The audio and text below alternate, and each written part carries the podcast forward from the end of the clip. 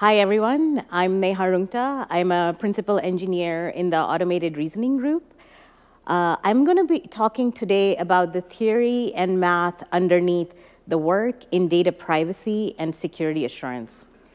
I'm joined today by Dan Peebles and Greg Frascadore from Bridgewater Associates, who are going to talk about their use case and how they've leveraged within their organization this work that I'm going to be talking about. Before we nerd out, a few reminders. The slide deck will be available through SlideShare, and the talk will be recorded and posted on YouTube. The URLs for both uh, will be in the session catalog.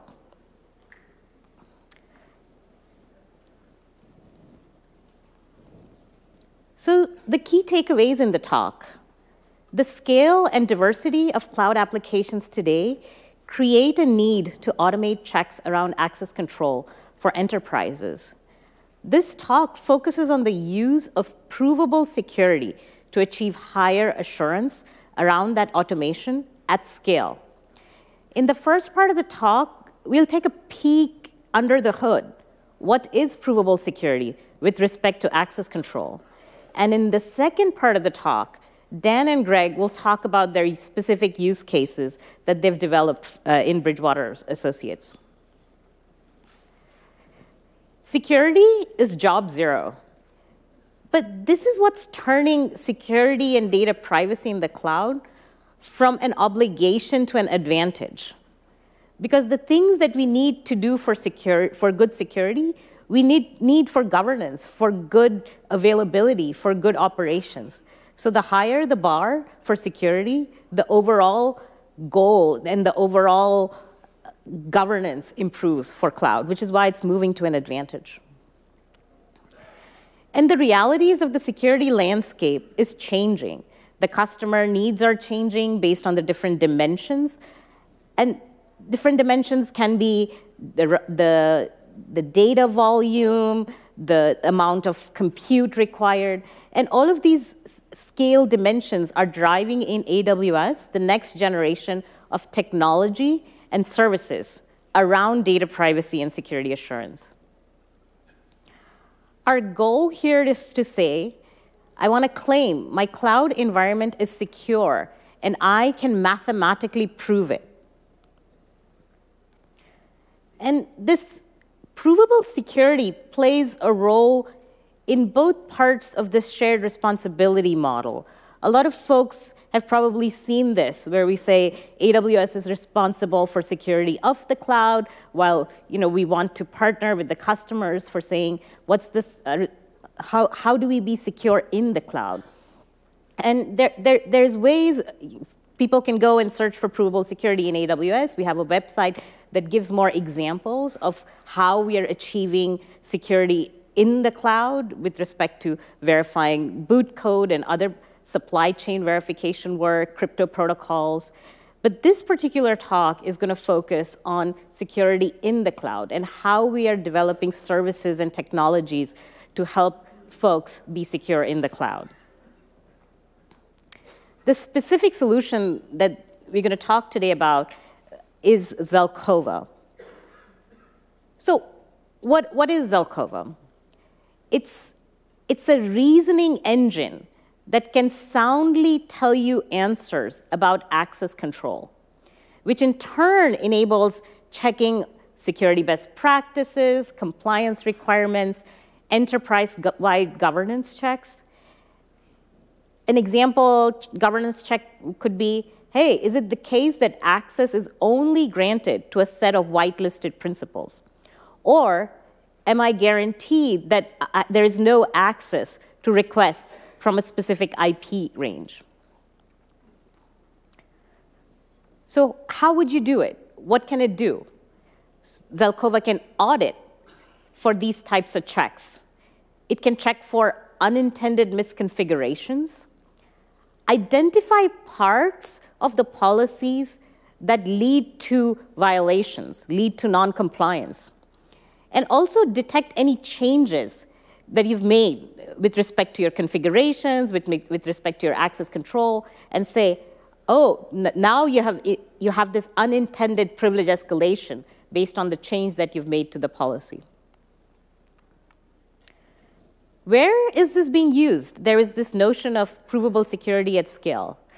Last year, there was a feature released in the S3 console with an orange badge that flagged if the S3 bucket policies allowed unrestricted read or write access to the bucket.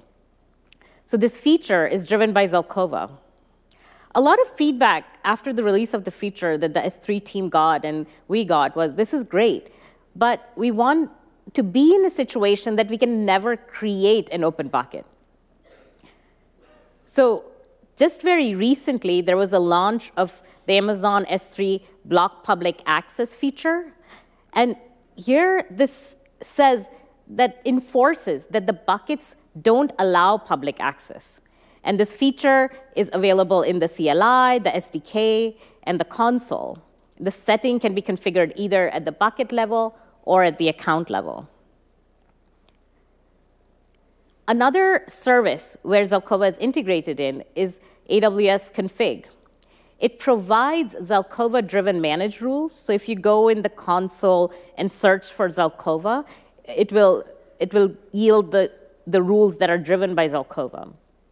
And it enables you to evaluate changes to resources, uh, whether your access control policy comply with common best practices.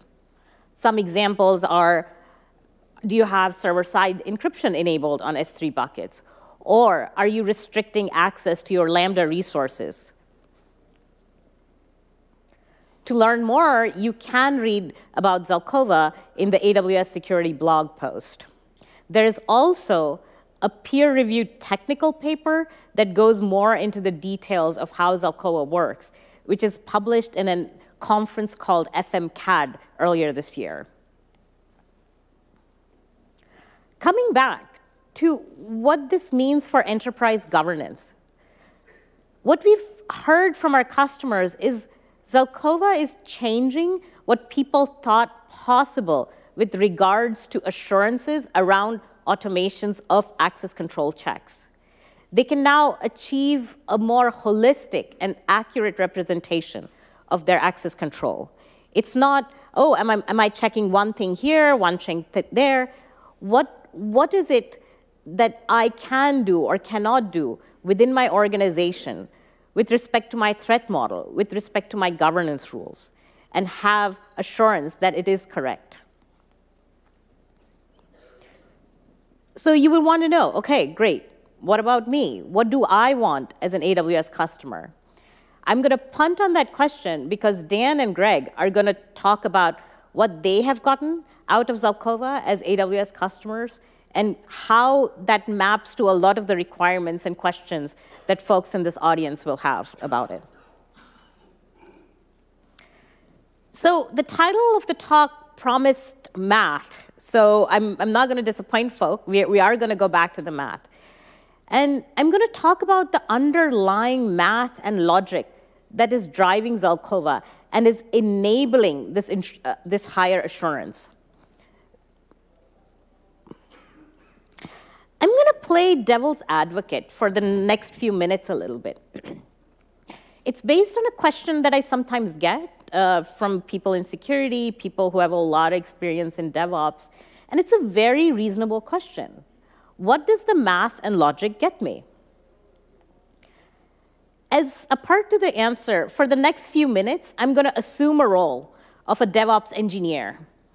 And I'm going to write a regex-based scanner to check whether my S3 bucket provides unrestricted access to, to the bucket. so as I start writing my regex scanner, here, here's an example policy, principal star, action star. This is a pattern that I will want to add to my regex scanner to check whether or not the policy allows unprohibited read or write access to my bucket. Great, this is where I start. Oh, here is a little variation on that it's star colon star. My, my regex scanner needs to be updated. I had only said action star.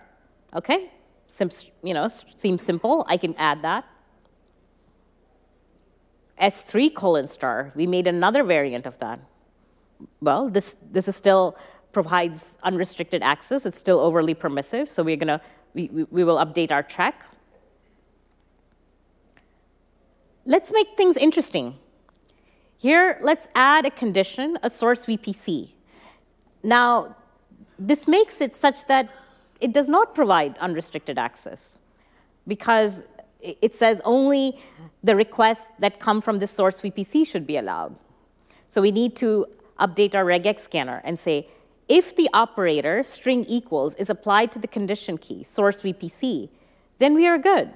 Our check is fine. What happens if we update the operator? In this, uh, now instead of string equals, we're saying for all values string equals. We have to now go read into the documentation. This starts to get tricky. We have to run a few tests.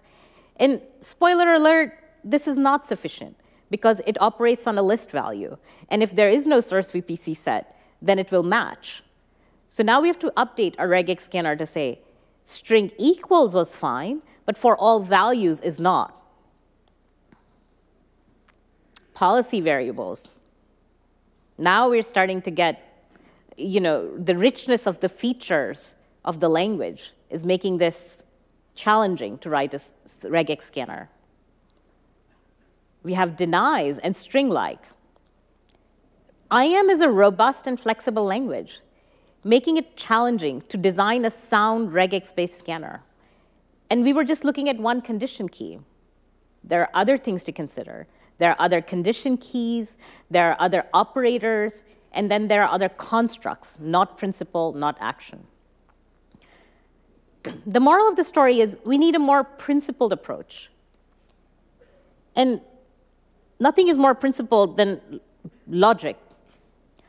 So this is modern symbolic logic, which was introduced by an English mathematician in 1847, and it's the foundation of all modern computing.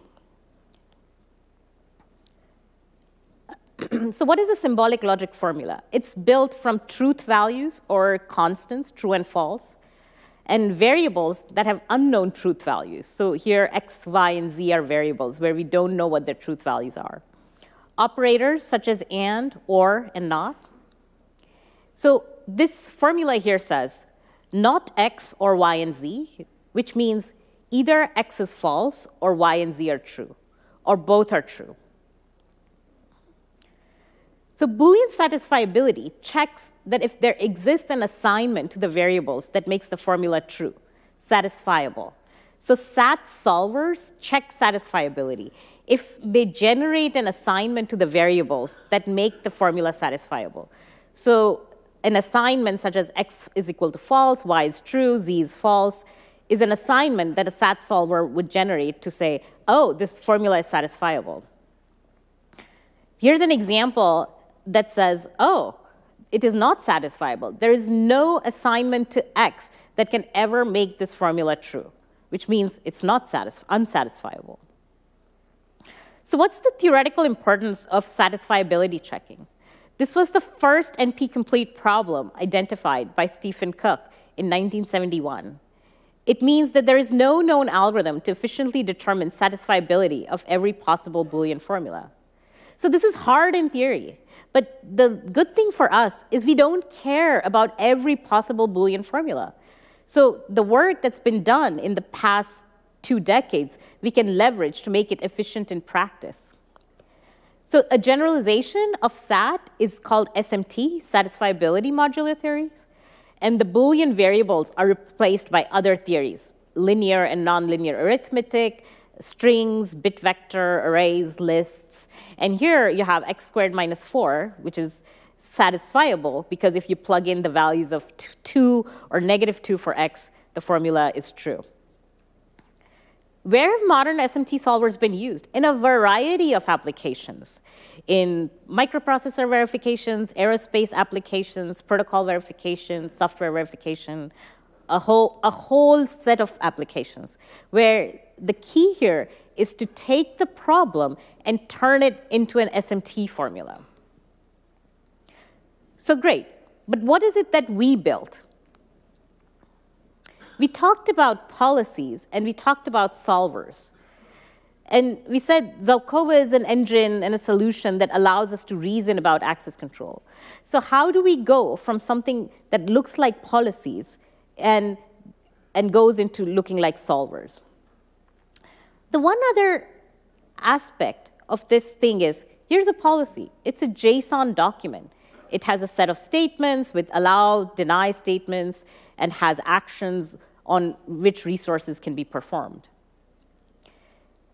So I'm going to make a claim that IAM policies are as is a very natural fit to logical formulas. Access is denied by default. It is granted by allow statements and then revoked by explicit deny statements. This is a very logical thing. So why do we need a symbolic representation? This is the, if we wanted to explicitly enumerate or fuzz or test or pen test all the possible request contexts, this is a very, very lower bound on the problem space. I'm saying, what are the possible set of principals? 10 to the 12 AWS accounts? Now, this doesn't even take into account federated principals or anonymous users, about 5,000 actions, 10 to the 13 resources. And here's the kicker, infinite number of condition keys, key values. So this is not something where we can just fuzz or test and get assurance that our policies are doing what it's doing. So if we take our imagination and say, oh, this set represents this infinite request context that we have, given a request context, it says, uh-huh, for this principal action resource, is action allowed? Or for this particular principal action resource, access is denied. And what we want is, we want to ensure that the things that we want allowed are indeed the only things that are allowed. So the space of request context is partitioned, even in the infinite space, partitioned in things that we want allowed and partitioned into sets of things we don't want allowed. And this is where Zelkova comes in. Zelkova says, I'm going to create these boundaries, these guardrails, this wall that says only the things that you want in the set of context that you are allowed are indeed what's allowed, without enumerating the set of request context that you want allowed. So coming back, so we've, we've decided, okay, it's hard to, and almost intractable, impossible to evaluate all possible request contexts, so we need this logical representation. So how do we encode these policies as logical formulas? Actually going back, here's, these, uh, here's a policy with two allow statements. Here's one principal has the S3 get star on a particular resource. Another principal has also S3 get star, but on an additional resource called secret.pdf. This is what it looks like when it's encoded as logic. If you read it, oh, principal is this, and action is S3 get star on resource manual.pdf. Or if my principal is AWS 7s and my action is S3 get star, and resource is manual.pdf or secret.pdf, then access is allowed. So how would I check a governance rule on this? A valid governance rule is only a, a specific principal has S3 get star access to secret.pdf. Zelkova will translate this into logic and say, if the S action is S3 get star and resource is secret.pdf, then principal is AWS 7s given a policy encoded in an SMT formula and the check as a logical formula itself, Zelkova uses an SMT solver underneath it to say, your policy is compliant with your governance rule. What happens if we change it? We change the principal in the second allow statement to not principal. Zelkova will come back and say not compliant. And if we look at the second expression in the policy, it says principal, which is not AWS 7s, has access to secret.pdf, which means pretty much everybody in the universe has access to secret.pdf. So how do we integrate it with services? One possible workflow is, I talked about automated threat modeling check, threat, mod, threat checking. You have a config rule. It fires based on the change to the resource. You, you get an SNS notification. it, it goes to a Lambda, which invokes another Lambda, which is the Zelkova Lambda, and you can check a holistic view of your IAM policies, your resource policies, S3, SNS, SQS, KMS, uh, IoT device defender policies, and get a holistic view of access control. Who is using this? We have customers from a variety of verticals, uh, from financial services. We have Bridgewater's, uh, Dan and Greg are going to talk about their use case. Uh, from technology and media company, you saw the quote from Will Bengtson from Netflix and publishing. So it applies everywhere. Um, if some people might have seen this Wired article about how provable security is changing the space of what is possible. And I'm not going to go into this because this is where I'm going to have hand it off to Greg. And he's going to be, tell you about how Zelkova was, has been modeled to meet their stringent data privacy and security and compliance requirements. So, Thanks, Neha. Hello, everyone.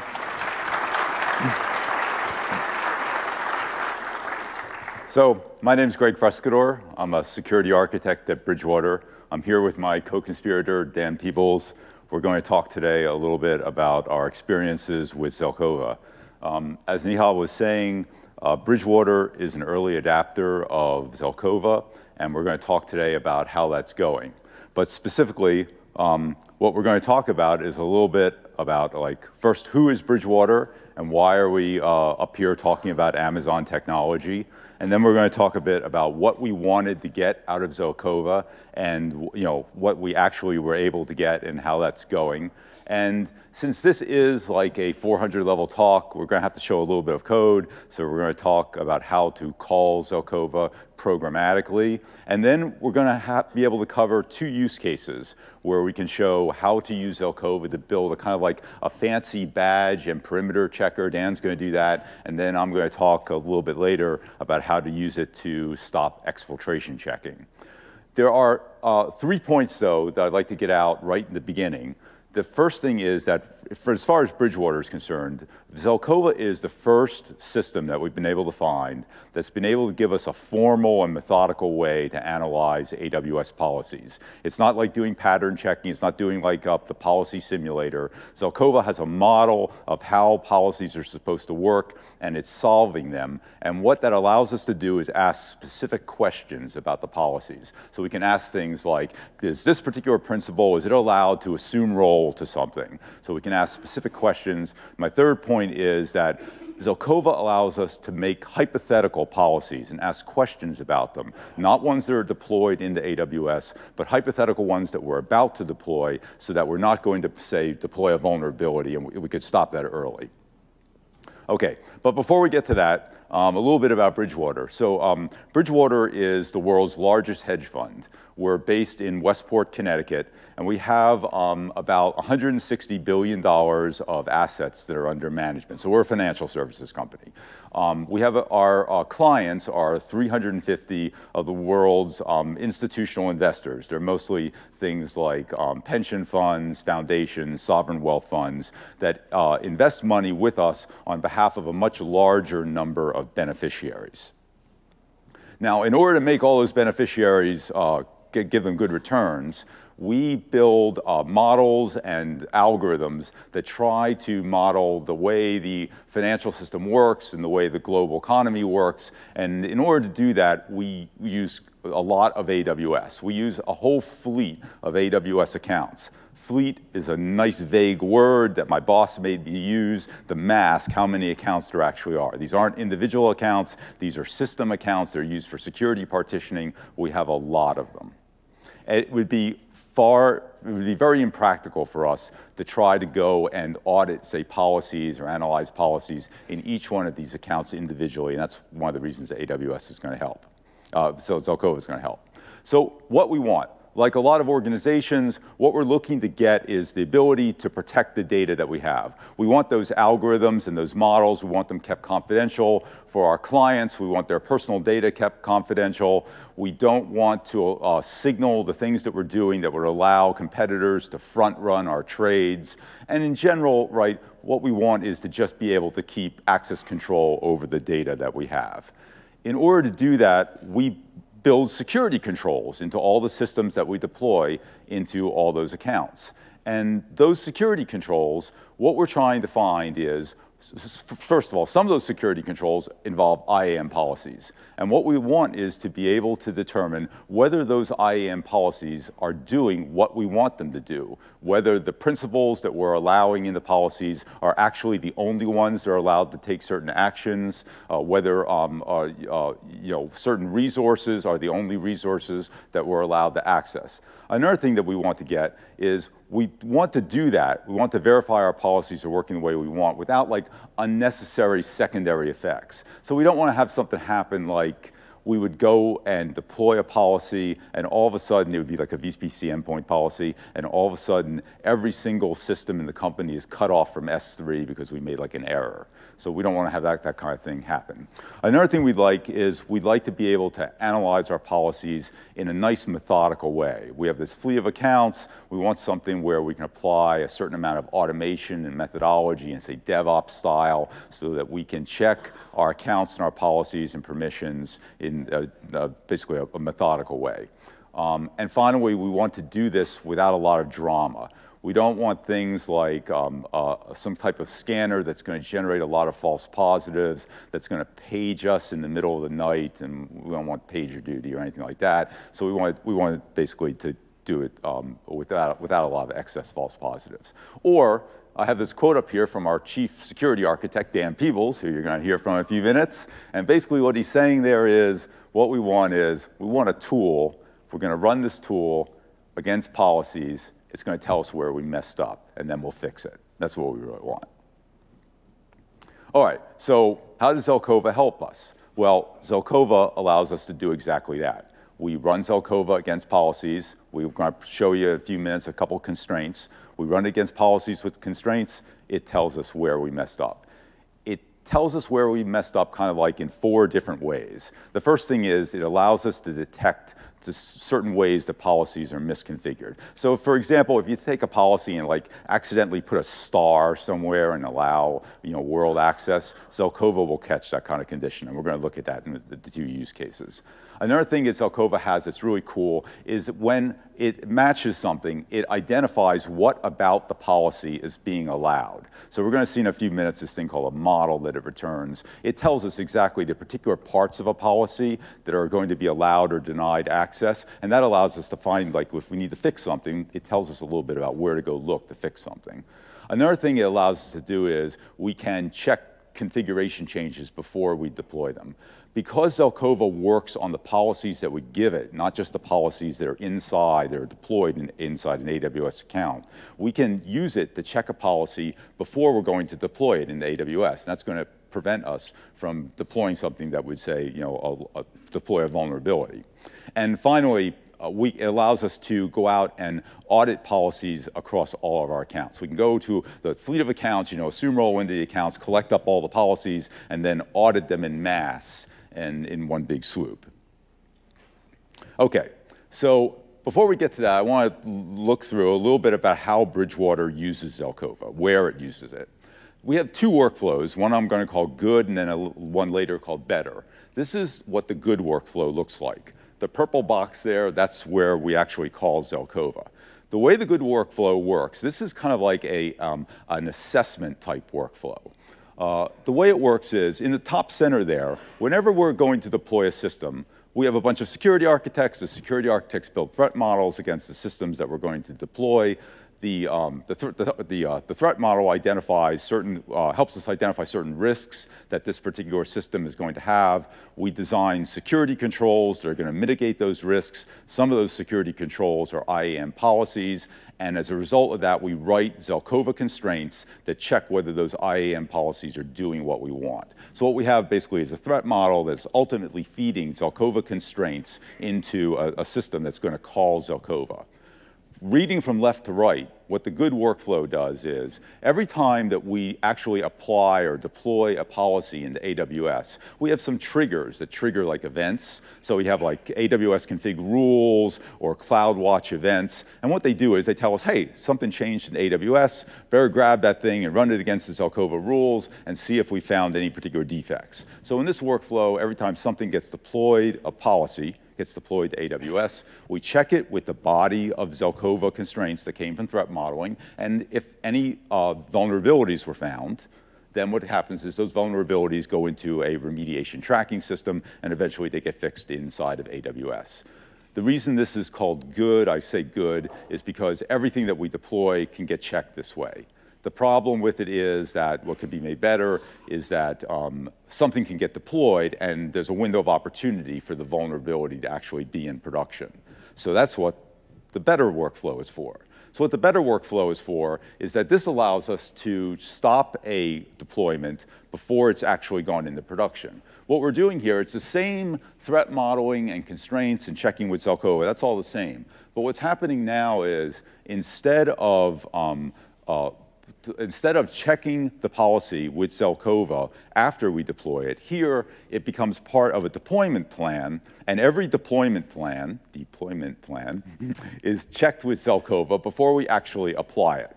So now what happens is if a policy has a defect that's picked up by Zelkova, instead of being applied in AWS, it goes into a vulnerability tracking system where it has to be remediated first. And the things that are actually um, past the Zelkova checks, those are the ones that get deployed with AW, into AWS.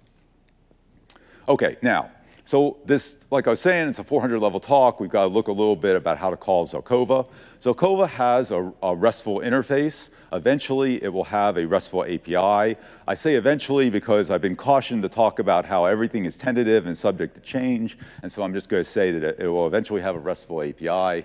Uh, it has language bindings that allow us to you know, more easily call that RESTful API. And so this is a sketch of what, uh, say, like a Boto interface to Zelkova would look like. Now, Zelkova is actually, is actually active, so we, in Bridgewater, we call it every day, but just be aware that this particular method, check policy, is not what it will actually probably look like when it, when it goes into production. Okay, so the parameters to this policy, the way we call Zelkova, is we specify these kind of like three parameters, a policy, an effect, and some constraints. Everyone probably recognizes the policy. The policy is just the uh, JSON representation of an AWS policy. When I say policy, I don't mean just an identity-based policy. This could be a resource-based policy or a trust-based policy. So it's any one of the different types of policies that has effects and principals. Um, probably everyone already recognizes it.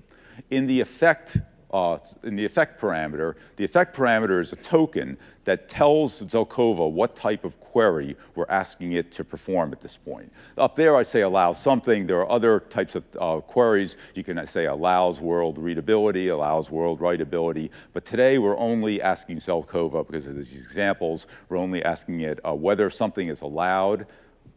So what is it that's the something that's allowed? The something that's allowed is the constraints. So the constraints in, the, in this call are a, another JSON document that lists a set of, it's kind of like a fragment of a policy. It lists some actions or principals or resources. And what we're asking Zelkova here is, hey Zelkova, are any of those constraints permitted by the policy that's up there? And so that's how, that's how we ask Zelkova. And what Zelkova is going to do is, when we ask it, does, is that thing allowed, Zelkova is going to return us a Boolean value that says, true or false, the, some, something in the constraints is allowed by the, by the policy. So in this particular case, right, we have a policy that allows S3 get objects and list buckets, and then we have a constraint that's looking for, hey, is, are there any list all things or put or put or get object ACLs allowed? So what do you think? Let everyone look at it. What would Zelkova return, true or false, or any of the constraints allowed by the policy?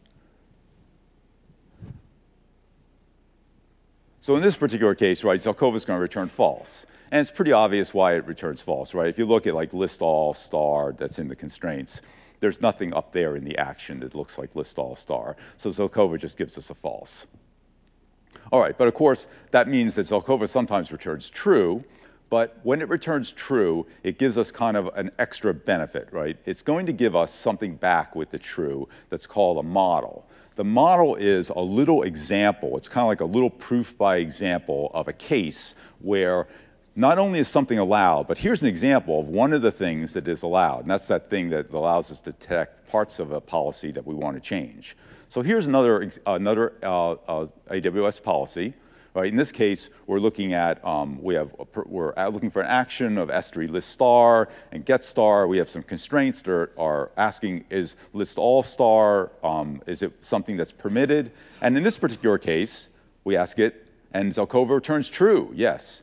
And in fact, if you look it down at the, um, at, the, at the actions, right, we can see that list all star matches up with list star. And Zelkova also tells us, for example, what bucket the, um, uh, the, particular, the particular action was allowed on.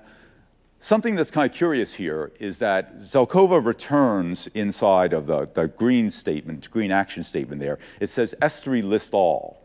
There's no actual action, right, in AWS that's called list all. What's happening here is that list all is the solution that the SMT solver gives us. Zelkova knows about the inventory of actions that are inside of AWS, but it returns to us a solution in terms of the policy that we asked about. We're asking Zelkova, are any of these constraints allowed by that policy? And in this particular case, the match, the solution by the SMT solver is list all. And what this means is that whenever we call Zelkova, we're always going to get consistent results regardless of what's going on inside of AWS. So for example, in AWS, if they increase the inventory of actions, this query is always going to return to us the same results.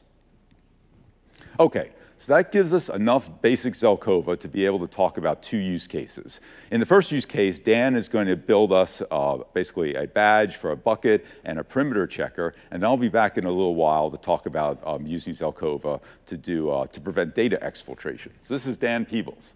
Hi. Thank you. All right, thanks, Greg. Yeah, I'm going to talk a bit about, um, about this perimeter checker. We, um, quick, quick thing about myself, I'm a, I'm a software developer. I've been about uh, six years at Bridgewater. Um, I've actually been longing for Zelkova for long, a lot longer than it's existed, I think. I've been uh, moaning at our, at our account team that it wasn't there until it appeared, and then I was very happy, and I think became the first, uh, the first actual external customer uh, for, for the ARG tooling. Um, so what I'm going to do here is to talk about the, um, the perimeter scanner, which is, um, this looks different from, uh, which is uh, in, in some ways a generalization and in other ways a, um, a sort of refinement of, of these S3 badges that they have uh, on the console today. And so uh, the idea here is that uh, IAM rules everything in AWS. It's, it, uh, your, your entire account is controlled by IAM, IAM policies, um, sometimes more visible than others. S3 is one example of that, but there are many others, SQS, SNS, uh, your KMS keys. They all have policies attached to them. Uh, your principals have policies attached to them.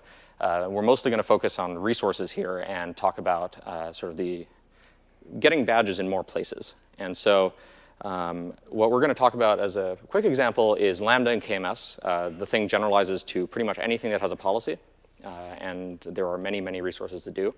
And uh, the question we want to ask here is, can any outsider access our data? And the, the key distinction here from the, the badges on the S3 buckets uh, that are uh, live on the console is uh, the badges are basically saying, can all outsiders access our data? And we want to talk about any outsiders. Now, any outsiders is, in many ways, uh, for a sort of security conscious organization like Bridgewater and probably many others, uh, we care about um, a lot of insider threats, um, and so our own employees uh, know more about our resources. And uh, we also care about any single one of them. So if, uh, if Greg turns evil one day, for example, uh, and he opens up one of our resources to his home AWS account, that's just as concerning to us as if it's open to the world.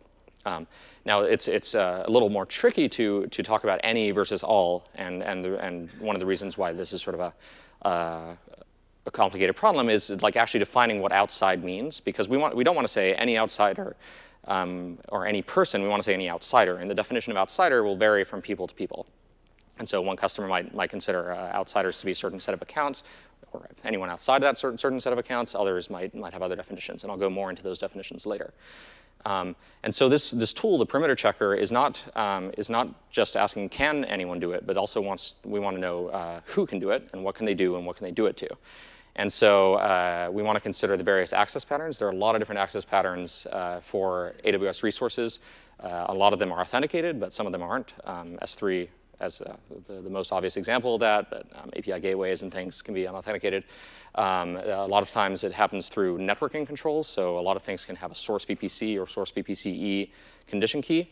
Um, we want to catch those because uh, those things get used a lot um, at Bridgewater and probably other places. Uh, CIDR block checks, a lot of, a lot of companies do that. Um, and uh, a, a, large category that I'll go more into detail about is other uh, AWS services operating on our behalf, um, which adds a whole interesting layer of uh, of um, considerations that, that might not be obvious.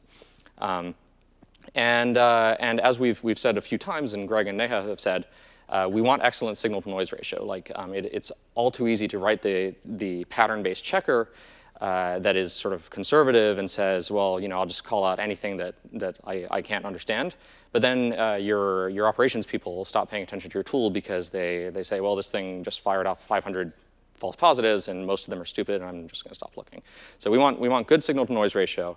Um, and we also don't want to lose sleep over uh, like a clever adversarial attacker coming up with some policy that would evade the patterns uh, that we've, that we've uh, developed, because as I said, we're concerned about insiders. So, um, so what we have here um, as, as our example is a couple of policies. Um, there's a KMS key policy and a Lambda invoke policy.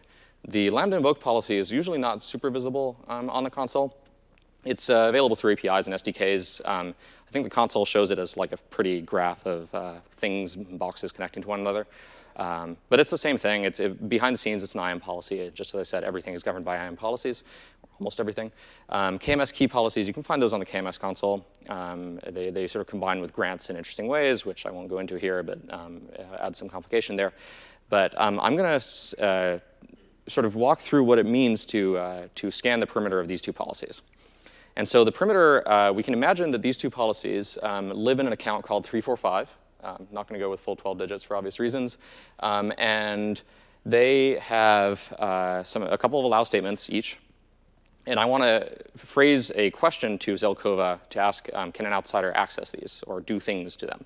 So uh, going back to the constraints, uh, um, the constraints thing that uh, Greg showed us, uh, um, this is the constraint I'm going to hand Zelkova, along with the policies, which I'm going to leave out um, briefly here, um, and say something like, not principals, so anyone outside of account 345, let me know if that is possible. So it's actually a very simple question. That's one of the things we like about Zelkova is it allows us to phrase these questions in, in a very simple language and um, show me if, it, if, if my policies allow something. So let's just look at them real quick. Uh, so the one on the left has two allow statements. Um, the first one is role admin in account 345. That is actually in account 345, so that's a false from Zelkova. And the second statement is also a false because it's a user Bob also in 345. So we'd expect Zelkova to say basically no, the policy on the left does not allow something.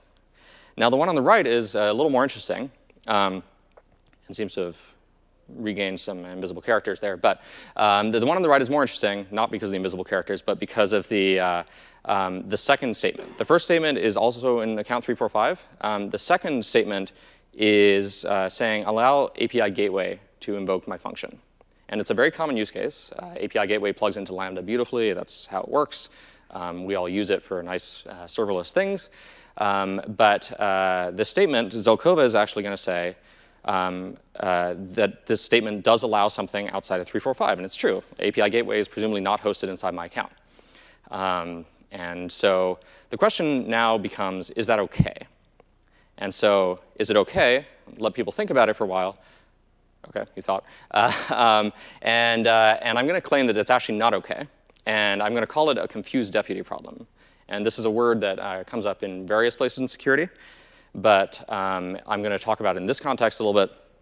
And uh, this is a quick sketch of what it means to be a confused deputy. Uh, Bob, honest Bob, allows Alice, a deputy, uh, to do something to Bob's resource, and so grants Alice the permission to act on his behalf. And if we look back here a second, uh, this is exactly what's happening um, where uh, the, the, the, whoever wrote this uh, Lambda policy granted API gateway, his deputy, or her deputy uh, the ability to call his function. Um, so uh, the question is um, then later, at uh, some later point in time, uh, Alice, the API gateway, acts on Bob's resource, calls the Lambda, and everything is good. So as naive Bob is actually none the wiser that his, uh, his uh, function is misconfigured. Um, and at some other point, Trudy, who knows about uh, this misconfiguration, Trudy the intruder, traditional names, um, is actually goes and calls Alice and has Alice act on Trudy's behalf on Bob's resource. And so um, Alice, the API gateway in this case, is actually confused because uh, Trudy is, is um, convincing Alice to do the wrong thing. Um, and so uh, what I'm going to say here is the, um, it, it's, it's, a very common concern in AWS, uh, mostly called out um, as such uh, for STS external ID for assume roles. If you're granting a third-party partner or something to scan your account, um, that's a very common case. But it also applies to AWS services themselves. And, uh, and there's a lot of different ways for AWS services to call each other. And so I'll go into a little bit of what that is. Um, but um, so for example, uh, the, the simple email service can call S3. Um, and it's a very common use case. It's, it's really fun. You just say, um, whenever you receive an email, I want it to drop the email into my S3 bucket. Um, and one of the beauties of uh, AWS is that they dog food everything. And so uh, that S3 bucket um, doesn't magically grant SES access to the S3 bucket because it's Amazon. It's, um, if, if, I want SES to be able to do things to my bucket, I say, hey, bucket policy, allow SES into it. Um, now, that when you say allow that uh, SES into it, SES is a deputy. Um, it is acting on a bunch of customers' behalves. And if you don't do that properly, it'll allow other people's SES emails into your bucket. And that's often not desirable. Um, I'd assume mostly not desirable. Um, and there's a lot of other ways in which these things can be woven together. Like all of them create this sort of beautiful sort of serverless uh, fabric. Um, you can say SES use my KMS uh, thing to encrypt these emails. That's another uh, nice integration that they have. And you can say S3 uh, call my Lambda when, when an object appears there. All of these have policies behind the scenes, and all of them are governed by saying that the KMS allows the SES to, uh, to encrypt things, and the Lambda allows the S3 bucket to call it. And all of these are deputies that can be confused. And so in some cases, you might not actually care that the, the deputies can be confused, but you should at least know about it and make that a deliberate thing and measure it against your, against your threat model or something like that. Um, and there are countless others of these. There's, um, there's all these services, Glacier, Secrets Manager, SNS, SQS, they all have resource policies. They can all be configured this way. They all plug in very nicely together. There's a ton of really cool features of plugging one service into another. Um, and, and that's a great thing. We don't have to create servers and manage servers to, to plug these into one another. But on the flip side, it's a lot to think about as a security professional. You want to, uh, you want to make sure that nobody else is calling your, uh, uh, your, your resources or uh, bad things could happen. So um, what the perimeter scanner does is a actually very simple small code base. I'm sitting on top of Zelkova because Zelkova is doing all the heavy lifting. And it effectively encodes all safe, safe access patterns for our resources. And everything that has a resource policy is in there. Um, and we encode uh, a whole bunch of uh, um, sort of idiosyncratic uh, ways in which all these things work. And so, for example, if a service calls SQS, um, uh, your, your allow statement must in some way uh, check for source ARN. It doesn't have to be a literal check for source ARN. You can have a allow everything and deny everything that doesn't check for source ARN. That's, that's one of the beauties of Zelkova. I don't have to think about that anymore. I just say, if a service calls SQS, source ARN must be a known ARN pattern from one of my accounts or an account that I trust. If it isn't, then uh, someone else can uh, drop messages in my SQS queue and probably wreak havoc on my invariants and how my stuff works. And if you're concerned about insiders who might know about these SQS queues, uh, or even outsiders who might, might just be fuzzing things because you can, you can throw a lot of fuzzy API calls at, uh, at other people's accounts and try to find out what they have. Um, you must be checking the source ARN, otherwise your SQS queue um, is going to allow someone else to write to it. Um, if SES calls S3, the example I used before, the AWS refer condition key must match known account IDs. The refer obviously has a typo in it because it will always will, um, thanks to HTTP. Um, but uh, you must be checking against known account IDs when you allow SES to call S3.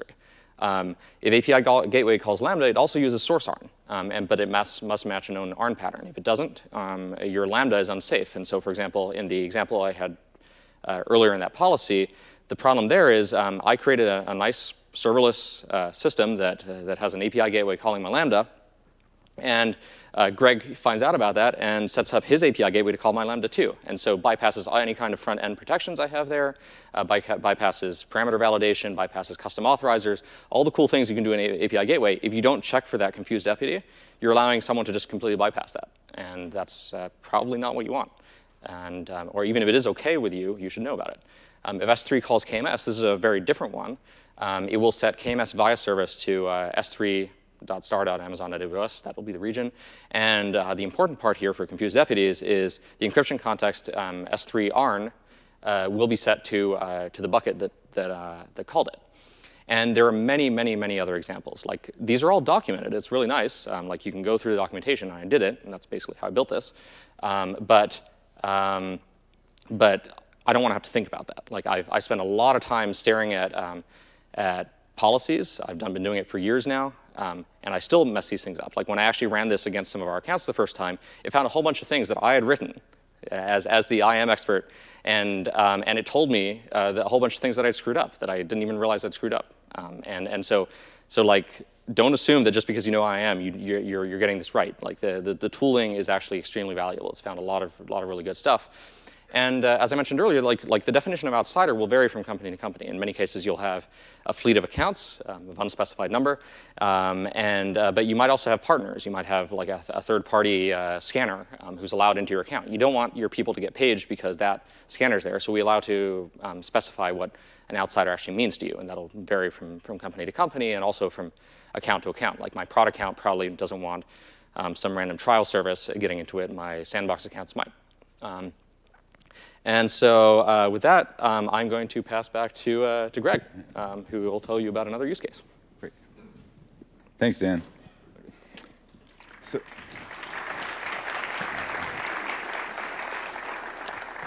so one more use case. Uh, remember back when I was talking about uh, the better workflow where we could use Zelkova to prevent the deployment of some particular vulnerability in an IAM policy. What we're going to look at here is how to get Zelkova to answer the question, does this IAM policy I'm about to deploy, does it create a risk of an exfiltration? Does it create an exfiltration vulnerability? So in order to do that, first I have to have a quick definition of what, what I mean by exfiltration. Let's say that if I have a bucket and the bucket's called MyCorp stuff, if I'm reading and writing, I'm in MyCorp, if I'm reading and writing to the MyCorp stuff bucket, that's not an exfiltration risk. I'm allowed to do that.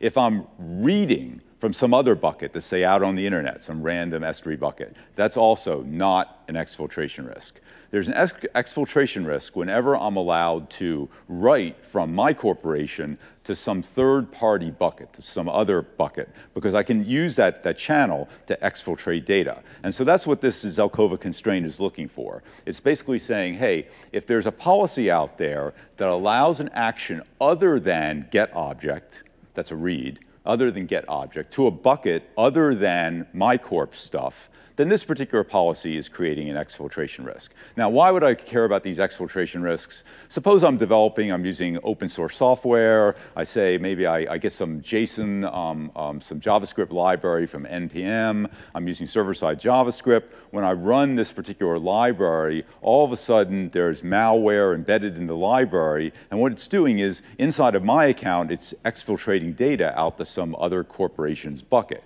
That would be an example of why I, I want to guard against um, having exfiltration. I want, I want a policy in place that prevents me from writing to third-party buckets. Okay, so here's a policy on the left-hand side that actually prevents exfiltration. What it's doing is, it's basically saying, hey, the only buckets on the, on the left, the only buckets we're allowed to write to, are, are, we're allowed to access with S3 is MyCorp stuff. On the right-hand side, I have a change to the policy that's on the left. And what I've done is I've added an exception for a new bucket called the Starport Layer bucket. What the heck is that thing? Well, this is a great example of how Zelkova can help us detect um, changes that are going to introduce a vulnerability. If, if we're using a policy that's like the one on the left, one thing that could happen is someone may come around and say, well, I want to use a new system. I want to use, say, like the Elastic Container Service. Well, the Elastic Container Service, it uses the Elastic Container Repository to store Docker images. And the Elastic Container Repository, guess where it stores its Docker images?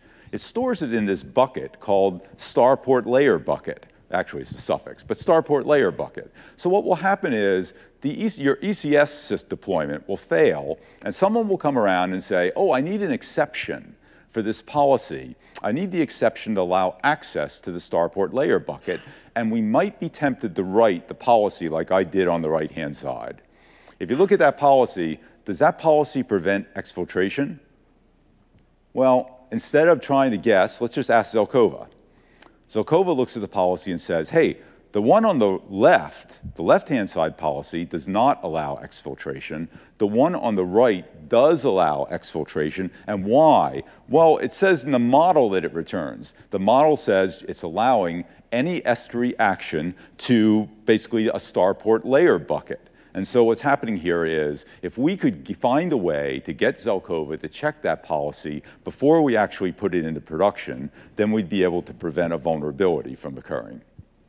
Okay, so how would we do that? Well, earlier I was showing a, kind of like a workflow where whenever we deploy a system, we create a threat model that builds up some um, basically constraints, Zelkova constraints that we're going to check against our policies, what we do is we build a library of these constraints for all sorts of different um, checks for policies that we want to have maintained, some of which are saying, for example, in this case, we don't want principals that are outside our corporation to be able to access our S3 buckets. There are other constraints that say, hey, we don't want any, um, we don't want exfiltration risk. We build up a library of these, and then what we're going to do is we're going to put that library into a workflow that kind of looks like this this. What's happening here is, on the left-hand side, whenever we deploy an IAM policy into AWS, we do it using a DevOps style system. And the system is based on Terraform. Now, if you're not familiar with Terraform, Terraform is kind of like CloudFormation, except it's kind of cross-platform. So think of CloudFormation, all right? Whenever we deploy an IAM policy, we deploy it with Terraform, but we require that the Terraform be checked in to a development branch of Git first. Everything that's checked into that development branch is scanned by Zelkova. If the, the, if the policy that's been checked in, embedded in the Terraform, passes the scanning, it's promoted into a production branch back in Git. And then everything from that production branch is deployed into AWS. But if Zelkova fails the check from the development that, that's from the code that's checked into the development branch, then what Zelkova does is it kicks the Terraform back into Gerrit's. A, uh, Gerrit's basically a tracking system. It kicks it back into Gerrit where the developers have to fix it before it will be promoted into the production branch. And so what we've done here is we've kind of found a way to implement that better workflow by using a dev and production branch inside of Git and Gerrit. And we can prevent vulnerabilities in our IAM policies from being deployed into production. Okay, so uh, to summarize, Bridgewater, we have a lot of security controls. Some of those security controls involve IAM policies. Um, what, we, what Zelkova gives us is the ability to check those IAM policies in a formal and methodical way. Um, is very thorough. What, what Zelkova does is Zelkova never allows a, a situation where um, a crafty evildoer can be crafty and find a way to like combine uh, not resource, not principal statements inside an IAM policy and find a way to like trickily get around the Zelkova checker. The SMT solver in Zelkova is never going to be fooled. It's always going to find an answer or a, a non-answer to the query that we're asking. And finally, what Zelkova gives us is the ability to deeply understand the policies that we're writing. When, um, whenever we deploy a policy, we can check it with Zelkova. It'll, it basically, it's kind of like a little game, right? We kind of propose, does this particular policy allow a type of action? We ask Zelkova, it says, oh yes, and then we, we understand better about how our policies actually work. And so with that, I'm going to turn it back over to Neha, and she's going to tell you a little bit more. So in a way, you heard about how we can take provable security and apply it to enterprise-wide governance from the use case from Bridgewater. But hopefully it resonates across a lot of organizations, a lot of enterprises. Uh, we have a other, we have a couple of other talks, one featuring Goldman, another one from LogMeIn. We're also going to be talking about their use of Zelkova in their enterprise governance. And there is a talk on Thursday that's uh, using provable security, but using it for EC2 networks and talking about how it's integrated in the inspector service using uh, and answering questions about reachability of your EC2 networks. Um, and if you want more, uh, Zelkova is available for a private beta. Uh, please talk to your friendly uh, account manager, your TAM. I, am going to be at the security booth today at 11:30. Please come up. I'm happy to answer more questions. And also, there's a huge set of use cases uh, developed by Bridgewater and the others in the beta community that folks can use. And thank you very much. Please uh, remember to complete uh, the session survey in your mobile app.